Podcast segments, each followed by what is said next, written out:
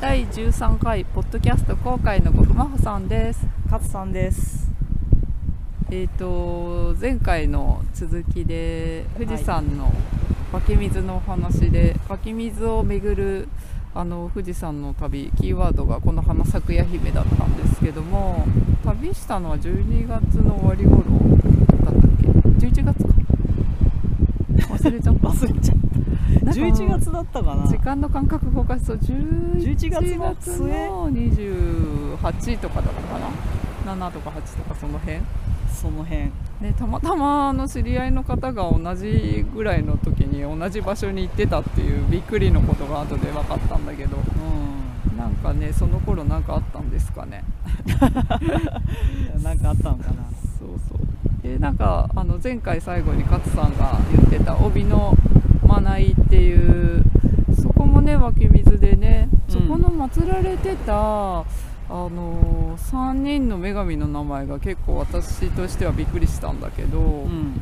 この花龍神真の御柱龍神岩永龍神。うん。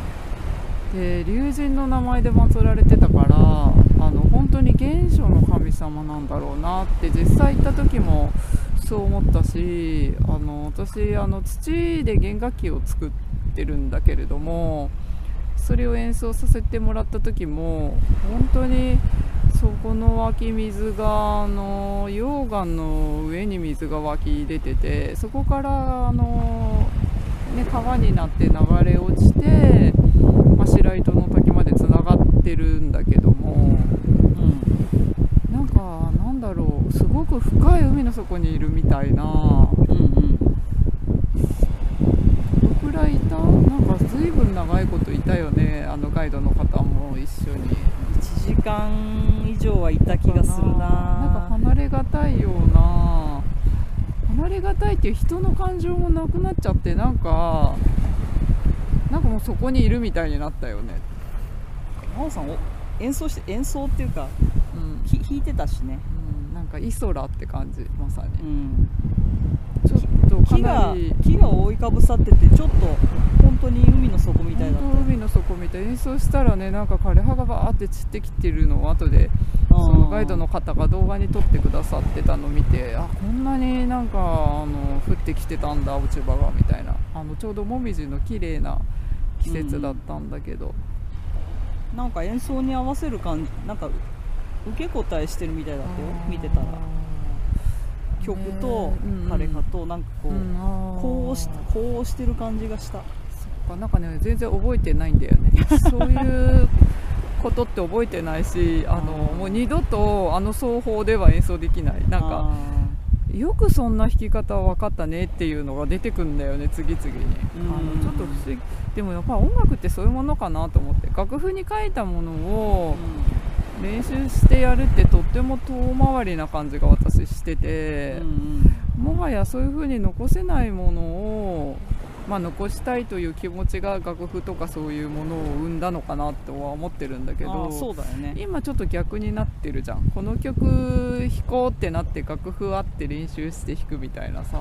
うん。なんか全く逆かなって私の感覚では思ってて、うん。まあ昔ピアノ習ってた時はそのやり方がまあ当たり前って思ってたけど、なんかそうじゃないなって土の特に土の弦楽器作ってからはもう勝手にどんどん土の弦楽器もそもそも何それって感じであのねそれまであれかな？ジャズのセッションなんかもそうでしょ。あそうだね。なんか楽器そのものも作っちゃってるわけじゃん。なんか。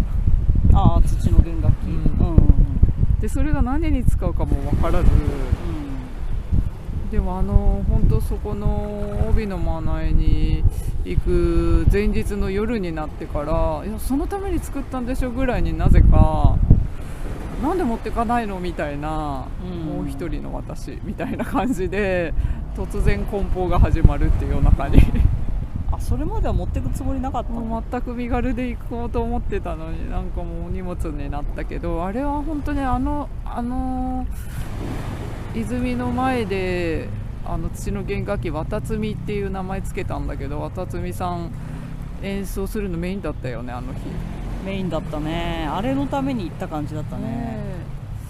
え。いやーでその後ねまたそこのつながりからいろいろ展開する出来事がその富士山から戻ってからまだ1ヶ月経ったかどうかぐらいなのにうん。濃いね、濃い年末年始がもうぶっ飛んじゃってて私全然お正月の感じ今年してないんだよね。だから続いてる感じ？ネットショップ忙しかった。もんうん。なんか3月になってやっと多分今年お正月迎えられるかなってうっすら今思ってます。3月になって？なってからこれから。ああーこれからね、はいはい、はい、まだお正月まだ年明けてないの。あそうだね。という感じなんですね。はい。勝さん富士山どうでしたか？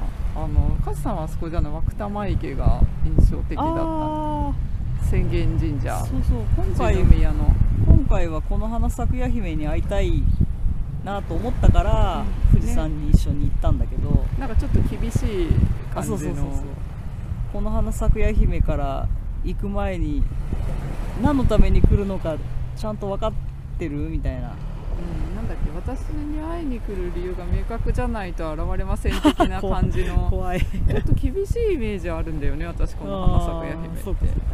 ででらしいなって思ったんだけど、うん、それ聞いてあ真帆さんの後ろにくっついていくんじゃなくて自分が会いたい理由をちゃんと明確にしてからじゃないとダメだなと思って、ねなんか受け入れをしたんでしょ？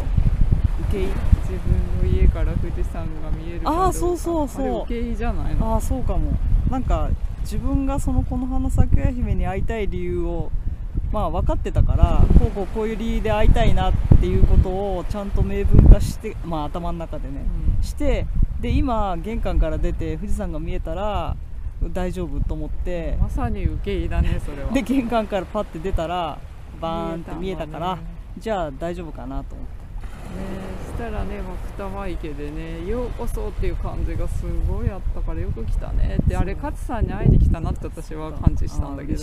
なんかね最後の最後でもう夕日がもう落ちる寸前に行ったんだよね。ねなんかすごいあの日は結構混んでてもおかしくないような、うんうん。すごく晴れててそれなのにもう時間的にもね夕方のすごくいい時間帯でちょっと有限な感じだったよあーそうだね。でどこからともなく笛の音が聞こえてきて あの神職さんが吹かれてた職さんが吹いてたね。ねでそこでほぼ人がいないうん。浅間神社のあのなんか境内で。夕日がなんか薄ピンクみたいになっててねさ、紫綺麗だった。色藤色のね、湧き水もすごい綺麗でね、ん。そこの水汲ませてちょっと夢のようなうんね、優しい感じがしてるなと思ったら、ね真帆さんがこの花咲くや姫がいるよって言うから、勝さん。に会いに来てる嬉しいと思って。よかった。いやーなんかすごい旅の締めくくりというか、うんうん。穏やかでねぎらわれたっていう感じがしました。ははいありがたかったです。い。ありがとうございます。ありがとといううございます。感じでまた次回に。はーい。はーい